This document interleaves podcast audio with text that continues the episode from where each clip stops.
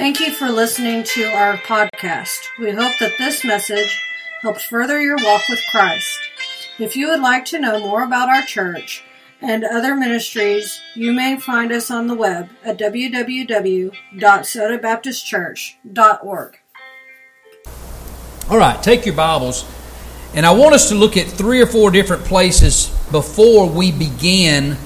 Uh, so, if you will turn to Psalms chapter 126. Psalms chapter 126. I want us to look at a few places kind of to, to set a foundation before we start talking about tears and, and the effects of tears and what they bring. Psalms 126. look in verse number 5. Psalms 126, verse number 5. I just I cannot get away from reading scriptures. I, I remember when I was growing up, a preacher would grab the Bible and he would read one scripture and he could preach for 45 minutes and never touch the Bible again. And, and, and I'm, I'm sure that it was good preaching. I mean, I'm not criticizing that, but that's just not my style. I'd like to use as much of the Bible as I can so you don't think for one second that's Wayne Bickley's opinion. But Psalms 126, verse 5 says this they that sow in tears shall reap in joy.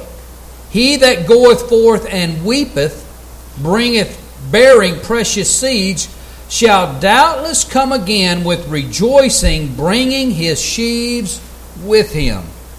Now, I want you to know that has a lot of impact to that scripture right there, talking about sowing in tears. Sowing in tears.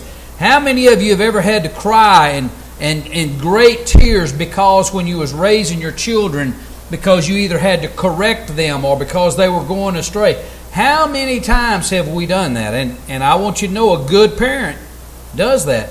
And that's part of what it's talking about.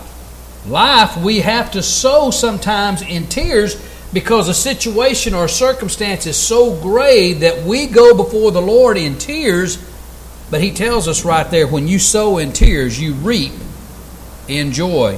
When you go forth weeping, bearing precious seed, you will doubtlessly come again, uh, bringing in the sheaves, rejoicing. Let's look at another scripture. Let's look in Psalms 51 since we're already there. Psalms 51, verse 17.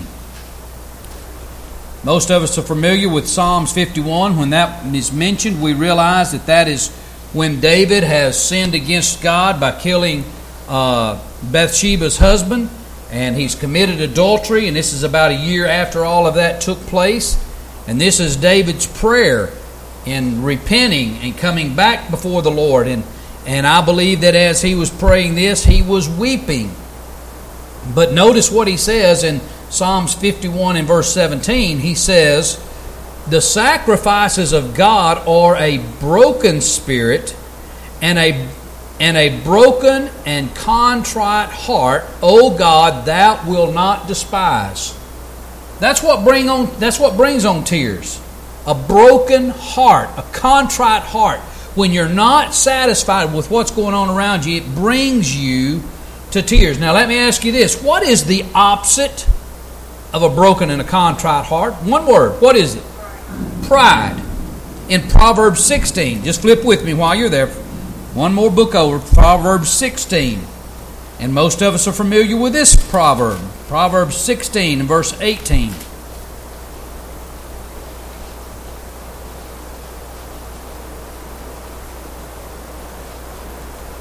Proverbs 16, verse 18.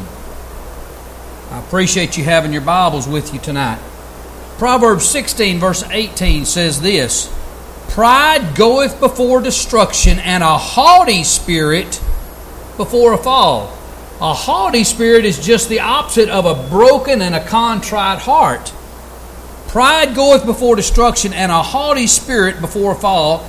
Better is it to be of an humble spirit with the lowly, with the lowly, than to be dividing the spoils with the proud. In other words, it's better to be humble with a lowly heart, or with the lowly, or the, the ones who do not have much, than it is to be uh, living it up with the rich and being with the proud. That's what it's saying there. So as we begin tonight, we've kind of laid the foundation here tonight that tears come from a broken and a contrite heart. Now, how many have how many have ever seen where someone breaks out into great tears because they've been caught? Now, you know what I'm talking about. Every now and then I watch this show Cops. All right? And let me tell you, some of those people are standing there and, oh, they're just weeping and they're crying. And it is not because they're sorry for the crime that they have just committed, but it's they're sorry and they're broken that they've just gotten caught. Not the same kind of tears. Because the tears with God are connected to the heart. That's where this is coming from. So, as we begin, turn your Bibles now into 2 Kings. 2 Kings chapter 20, we're going to see the results of a broken heart, a man that is brought to tears. He cries out to God for something to take place in his life. God hears his tears. He sees that, and he, I don't want to say God changes his mind, but he doesn't change his mind. I want you to know God gives a prophecy that this is going to happen, and it's kind of like a, uh, the covenant that God has. If my people, who are called by my name will humble themselves and turn from their wicked ways, then, okay, you see that promise is conditional. This is the same situation. We're looking at King Hezekiah, and Isaiah has come to King Hezekiah and uh, pronounced to Hezekiah, listen, you're sick, you're on your deathbed, and you will not be getting up from this bed. All right? And it very well could have been that God has looked at Hezekiah's heart. He sees the condition of his heart, and that is why he has announced that. Now, look what happens. Hezekiah, This is 2 Kings chapter 20, verse number 1. It says, In those days was Hezekiah sick unto death, and the prophet Isaiah, the son of Amoz, came to him and said unto him, Thus saith the Lord, Set thy house in order, for thou shalt die and not live. Then he turned his face to the wall, and he prayed unto the Lord, saying, I beseech thee, O Lord, remember now how I have walked before thee in truth and with a perfect heart, and have done that which is good in thy sight. And Hezekiah wept sore. And it came to pass afar, uh, Isaiah, afar or before Isaiah was gone out into the middle of the court, that the word of the Lord came to him, saying, Turn again and tell Hezekiah, the captain of my people, Thus saith the Lord, the God of David thy father, I heard thy prayer. I have seen thy tears. Behold, I will heal thee. On the third day thou shalt go into the house of the Lord, and I will add unto thy days fifteen years, and I will deliver thee and this city out of the hand of the king of Assyria, and I will defend this city for my own sake and for my servant David's sake. Now, again, I believe that when the prophet of the Lord came to Isaiah or came to Hezekiah and said, Listen, this is what God says is going to happen. You are not going to recover from your sickness. But what took place? It is not it is not that God changed his mind. That's not it at all because the Bible says God changeth not. What it says. God changeth not. But God, in some of His covenants, especially with Israel, His covenants are conditional. If you do this, I will do this. If you do this, I'm going to do this. He says, if you start serving idols, I am going to bring people into captivity and bring you into captivity. If you pray and you repent and, and you turn away from that and you seek me, then I will do this. Again, Hezekiah did have a history of serving the Lord. He did. What he was going through then, why he was sick on the bed, the Bible doesn't tell us those things. But it says that when he turned his face to the wall and he wept with tears, almost immediately, God says, Hezekiah has changed his heart. He's come to me with a broken and a contrite spirit. He says, Isaiah, you go back and tell him and, and, listen, I believe you could almost say it to this point. You go and tell him he's met his part of the covenant that he was not meeting before. Now you go tell him, now that he is being obedient, now I will give him those extra years. So, because the Bible does, the Bible tells us that God is, is a God that He doesn't change His mind. But when, when we meet the covenant, when, when we fall into the area or the covenant that God has told us to be, I want you to know God then fulfills His promise. He fulfills His promise. Tears right here, I believe, changed everything. Changed everything. Look with me in Mark chapter 9. Mark chapter 9, another incident where tears make a difference.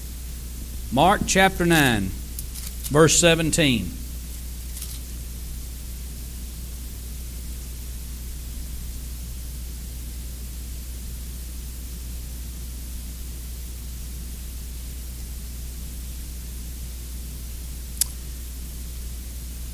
This is a situation where the disciples have gone out and they have been healing people, and uh, Jesus has sent them out and gave them the power to do that.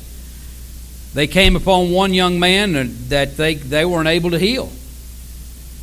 Verse 17, it starts off, Mark chapter 9, verse 17. It says, One of the multitude answered and said, Master, I have brought unto thee my son, which hath a dumb spirit.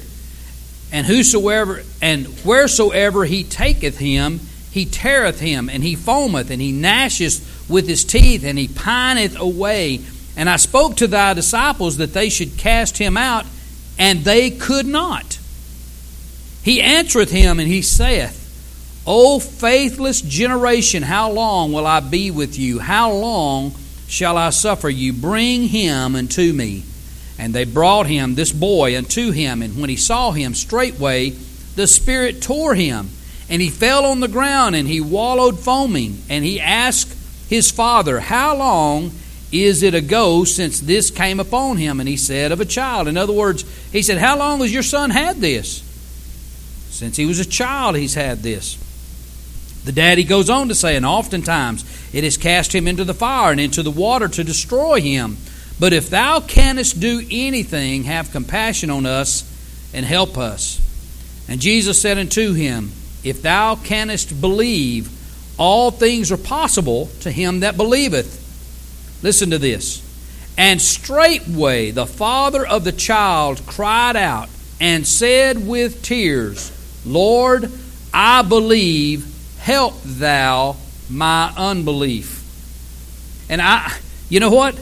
This man, I, I think every single one of us would be in the same situation I believe this happens so many times at every hospital around the world. We take a child, especially a child, into a hospital, and we hope and pray that they have a cure for our child, and we are desperate people to see our children come to that, that knowledge and that ability to be saved and to be rescued and to be healed, and cried out with tears I'll tell you what, especially when you see a child hurting and you can't do anything about it, it's not hard to come to tears. And basically, Jesus is telling this man, he says, Listen, this is, this is the way that your son is going to be healed. He said, Believe. If you can only believe. And he cried out, Lord, I believe and help me in my unbelief. And I, I want you to know, I believe when Jesus looked at him and he recognized not only his cry, not only his prayer, but when he saw that broken heart to the point that tears came forth from that man, I want you to know it was easy to recognize that he was, was very serious about his believing and also about his unbelief. Now, I don't want to leave you hanging. When Jesus saw that the people came running together, says he rebuked the foul spirit, saying unto him, Thou dumb and deaf spirit, I charge thee, come out of him and enter no more into him. And the spirit came, and the spirit cried and rent him sore, and came out of him as he was one that was dead, insomuch that many said, He is dead. But Jesus took him by the hand and lifted him up. And uh, I left off that last, let's see, 26. Lifted him up and and he arose. So we see again to the point of tears. I want you to know tears are an effective part of our worship. Tears are an effective part of our worship. I don't know how many times when you can tell sometimes when somebody's under conviction because they sit there and they stand.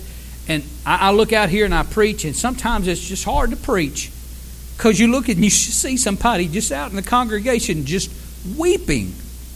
And you know that the Holy Spirit is dealing with their heart. It could be a situation or circumstance that's going on in their life, and you've said something. I want you to know the power of the Word of God. It's not Wayne Bickley. It's the power of the Word of God is spoken into their heart, into their life, brings them for tears because they want to see a situation changed, either in their family or in their own personal life. I want you to t- know tears are an effective language with God. But again, let me say this. I, I, I want to make it with all sincerity. Tears that are connected to a broken and a contrite heart. I know that I, there's a couple of families in our community that come and and are asking for help, and they, I, I mean, they can turn the tears on in just a second, and and I, I want you to know I'm I think I'm a pretty soft-hearted person. And God's given me a spirit of discernment. And their tears have no effect on me. And I mean, it's just be, it's because they're trying to use that language to to break down some barriers that are and, and it just doesn't work.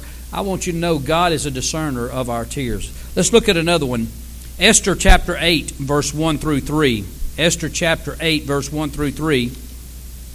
This has come to a time, if most of us, I think a lot of us in here tonight, know the story about Esther.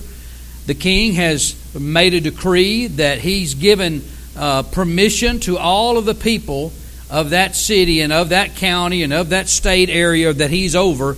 He's pretty much just given them permission on the certain day. It was the 13th, and I can't remember what month they called it. But on this particular day, you have the king's permission to go find any Jew that lives around you and you can take anything they own, you can kill them, you can annihilate them. If they're a Jew on that particular day, you have our permission to do away with the Jewish nation. And it was because a man named Haman hated the Jews and he hated a man named Mordecai. So he tricked the king into signing this order, and this was the order that was going to take place Little did the king know that his wife, Queen Esther, was a Jew also. He didn't even know that until this event when it was made clear to him that even his wife was a Jew. So, this is what was taking place at this time. Queen Esther comes to the king. That's what's happening. And Queen Esther is saying, Look, uh, I've got to step up. I've got to do something. I've got to do what I can do to rescue my own people. Now, if you understand in those days, if I was the king and I was sitting up here on my podium and I was sitting in my chair and this was my throne room right here, if you came in that back door without my permission and you was to stand there and if I didn't give you audience, in other words, if you came into this throne room without permission, and you entered in here and I did not point at you and say, Come forward and talk to me, if I did not recognize you, the soldiers would take you out and they would kill you because you entered the king's throne room without permission. So Esther, being the queen, she enters the king's throne room. Now, you might say, well, what what significance is that? Well, understand this. This king has already done away with one wife because she rebelled against the king. Now, here comes this new wife, Queen Esther, and he's like, This is just Wayne Bickley thinking, okay? This is not in the scriptures. This is Wayne Bickley thinking. He sees Esther come in that back door and go, All right, have I got another wife that's wanting to take over this kingship? You know, if I if I don't recognize her, I know what's her what's coming of her. Let me see what she's got to say. Look what it says in Esther chapter 8 verses 1 through 3. It says, On that day, this is the day that she came into the throne room, uh, King Ahasuerus give the house of Haman the Jews' enemy unto Esther the queen. And Mordecai came before the king, for Esther had told what he was was unto her. What this just said is Esther told the king who Mordecai was and that they were kin, and basically that Esther was a Jew. And the king took off his ring, which he had taken from Haman, and he gave it unto Mordecai. And Esther set Mordecai over the house of Haman. Listen to this. And Esther spoke yet again before the king, and fell down at his feet, and besought him with tears to put away the mischief of Haman the Agagite and his device that he had deceived or devised against the Jews. How did it say that Queen Esther came before the king? In tears. I want you to know it's because of her earnestness. It's because of her desire to see a change take place. She approached him and, and she, he recognized her broken heart, her desire for her own people. Now, to finish the rest of the story, most of you know this. Most of you know this. When the king had signed the decree that you could go out and kill any Jew you wanted to on that day, understand that the Jews were defenseless. Because Esther came before the king and begged for her people, the king signed another order. And the other order basically said, Jews, you have the right to take up arms and to protect yourself. Do whatever it takes to save your own lives Although I've signed an order that says they can come and attack you, I'm now giving you permission to fight back. And anyone that comes and tries to take your life, if you kill them, you can have everything they own. So I want you to know the, the people that was going to go take the Jews were a little more disheartened. What helped that make that decision was Esther came with a broken, contrite heart before that king and cried unto him with tears now I'm gonna give you I'm gonna give you a couple of more, and uh, and, and then we're gonna come to a conclusion here. In Luke chapter seven, I'm gonna go ahead and read it. I'm gonna give you the reference, but Luke chapter seven, verse thirty-seven. It says, And behold, a woman in the city which was a sinner, when she knew that Jesus sat at the, the meat in the Pharisee's house, brought an alabaster box of ointment, and stood at his feet behind him, weeping and began to wash his feet with tears and did wipe them with the hair of her head and kissed his feet and anointed them with ointment. Do you want to know why she was crying and why she was weeping? They said that Jesus, the Pharisees that were there, were kind of ridiculing Jesus for it. they said, If you knew who was washing your feet, you wouldn't even let her touch you. This was a prostitute in the city. This was a lady of the evening. But when she came, she recognized she recognized her great sin. And she recognized who Jesus was. And she believed in who Jesus was, the Son of God. She believed that. And she had the opportunity. She came in with a broken and a contrite heart, tears proving her brokenness and contrite heart and wiped Jesus' feet with her tears, her hair, and the anointment, and anointed his feet with this ointment. I want you to know, and Jesus told them this parable. He says, Who gets to, who who loves the the debt or the debtor the most? The one, and the conclusion of that parable was the one who was forgiven the most, loved the most. I want you to know this lady with great tears sought after Jesus' forgiveness, and Jesus turned to her and says, Your sins are forgiven you. Oh my goodness. When we have a broken and a contrite heart, when we have a desire to see the lost saved, when it brings us to tears, I want you to know that may just, Mark may be on to something this morning. If we're wanting to see Soda Baptist Church become a, a stronger church in faith, it may just be that God's waiting for the tears to fall. That may be all it is. He may just be waiting for the tears to fall. He may be wait he may be waiting for a church that is a broken and has a broken and a contrite heart for the lost and for the community and for us to grow. I'm not saying that. I'm just saying that that's what I, I believe that's what's missing in a lot of churches and, and what he was saying this morning. Another example is in the book of Ezra. Ezra chapter 10 and verse 1. I want to just read this scripture. It says, Now when Ezra had prayed, and when he had confessed, weeping, and casting himself down before the house of God, there assembled unto him out of the Israel a very great congregation of men and women and children, for the people wept very sore. Now, what was it? Why, why was all of this going on in chapter 10?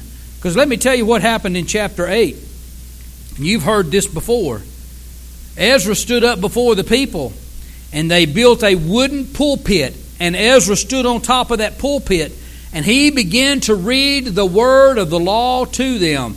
The word of the law, and in that day it was Genesis, Exodus, Leviticus, Numbers, and Deuteronomy. First five books of the Bible. They began. He began to read to them what it was that God desired from the people. And when they heard the words of the, of the God, it broke their heart because they realized that they were not living up to what God desired for them to be. It broke their heart. And they said, Oh my goodness, I can't believe this is what God wants and we're not doing it. It broke their heart. It broke their heart. And they came weeping before the Lord. Tears make a difference. Matthew 26, verse 75. If you'll remember when Peter denied Christ or denied knowing Christ three times, Matthew 26, 75, it says, And Peter remembered the words of Jesus, which said unto him, Before the cock crow, thou shalt deny me thrice. And he went out and he wept bitterly. What does that word bitterly mean? Oh, let me tell you, it, I, I, I don't I can only count a couple of times in my life that I would actually say that I wept bitterly. There's been a couple of times when when I felt like I went so astray that I mean almost uncontrollably wept bitterly because I was so disappointed in a decision that I had made. I want you to know I believe Peter was so broken that day because it says that he wept bitterly. Job says this My friends scorn me, but now my eyes poureth out tears unto God. Psalms 39 and 12, David says, Hear my prayer, O Lord, and give ear unto my cry. Hold not thy peace at my tears. David cried out to the Lord in tears. Job cried out to the Lord in tears. Ezra cried out to the Lord in tears. Nehemiah cried out to the Lord in tears. Acts 20, and this is, this is Paul speaking, serving the Lord with all humility of mind and with many tears. Again, in Acts chapter 20, verse 31, he says, Therefore watch and remember that by the space of three years I cease not to warn every one of you night and day with tears. I want you to know Paul was so broken about what he wanted. He desired those people to serve the Lord with the zeal that he had. And he preached and he served them, crying and weeping with tears. Psalm 69, verse 10, it says, When I wept and chastened my soul with fasting, that was to my reproach. I made sackcloth also my garment, and I became a proverb to them. Notice what it says here. What does that indicate when a person put on sackcloth? What does that indicate when a person begins to fast? When a person prays? What is that indicating? He is humbling himself. He's humbled himself. That's what he's talking about. And it also came with tears. Jesus, on two occasions, tells us in Luke chapter 19 and verse 41, it says, And when he came near, he beheld the city and he wept over it. When he was coming into the city, the Bible says that he came riding into Jerusalem on a colt. They were shouting, Hosanna to the highest. Uh, Hail King David. They were saying all this. They were throwing their garments. And it says, And then Jesus stopped and he looked over the city. And he wept. And I believe with all of my heart the holy that, that the Heavenly Father, when he saw those tears, he knew his own son's heart. That he knew that the people were rejecting him, and Jesus just wanted the people to accept him for what he came for. But he wept. The next other time is when John the Baptist has been, no, not John the Baptist, when Lazarus has died. And you know, Jesus comes, and it says in John chapter 11, he said, Where have you laid him? They said unto him, Lord, come and see. And Jesus wept. Then said the Jews, Behold, how he loved him. I believe also that uh, someone sent me a little message this week. Mark Lowry quoted this. This is what Mark Lowry said. He said, uh, I went to seminary and I was taught a lot of things in seminary. And he says, I was taught a lot about in seminary that I never did find in the Bible. And that's why I try my best to make sure that when I'm preaching, I say, listen, this is what Wayne Bickley thinks, okay? And sometimes I will refer to reading between the lines. Listen, that's what Wayne Bickley has added to what I think is this whole situation is going on, all right? But when I read in, in Luke chapter 22 and verse 41, and Jesus has gone to the Garden of Gethsemane, and this is right before the, the, the soldiers have come to arrest him. I'm telling you, the Bible doesn't tell us that Jesus wept that night, but the Bible says he was in great agony. The Bible says that he was in such agony, he was sweating to the point as if it was great drops of blood. I mean, he was just sweating profusely, and he's crying out to God, and he says, God, Father, if there's any other way, let this cup pass from me. Father, if there's any other way, let this cup pass from me If there's any other way, let this cup pass from me. He prayed it three times. Listen, I'm not saying it's in the scripture, but I believe it, it caused him to weep. I believe he was at the point of weeping because he was in such agony. I don't believe he was weeping because he didn't want to go to the cross, but he was sure asking if there's any other way. Let this cup pass from me. But I want you to know he was willing. But he was in great agony, the scripture says tears. Tears are something that we need to consider in our life. I would ask you tonight to inventory your tears. There is a scripture in here that I did not I did not read and I wanted to make sure I brought this point out.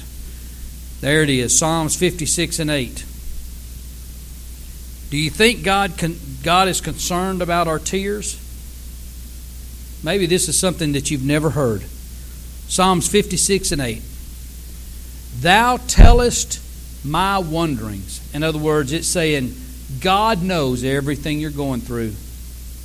Put thou my tears into thy bottle. I want you to know God knows every single tear that you have shed for the purpose of God. The next statement says, Are they not in thy book? In other words, I want you to know God has a record of every tear that we have shed for every lost soul. God has a record, and He keeps in a bottle all of those tears, or keeps a record of all of those tears that we have shed because of our sinfulness and our brokenness towards Him and, and, and we pray and we seek Him and say, God, I'm sorry, forgive me, set my feet back on the path. I want you to know He is fully aware of every single tear that you've ever cried. He's got a record of everything, every broken, contrite heart that we've had. I, this is what the Scripture says, and this is the reason that He says it. The Scripture says that David was a man after God's own heart. Was David a sinful man? Sure he was. He's David done things that eh, no one in this room has ever done. I mean, he was a murderer. He he he done he done things that were ungodly. I, I, I mean, the reason that God didn't let him build the, the temple of God was because it says David was a man of blood. He was a warrior. But the scripture also tells us that David was a man after God's own heart. And it's because when David sinned against God and it was brought to his attention, David was ready and willing to turn and ask for forgiveness. He was ready and willing to repent, and he did so, and then he turned and he went back and he served the Lord. I love what it says in, in Psalms chapter 51.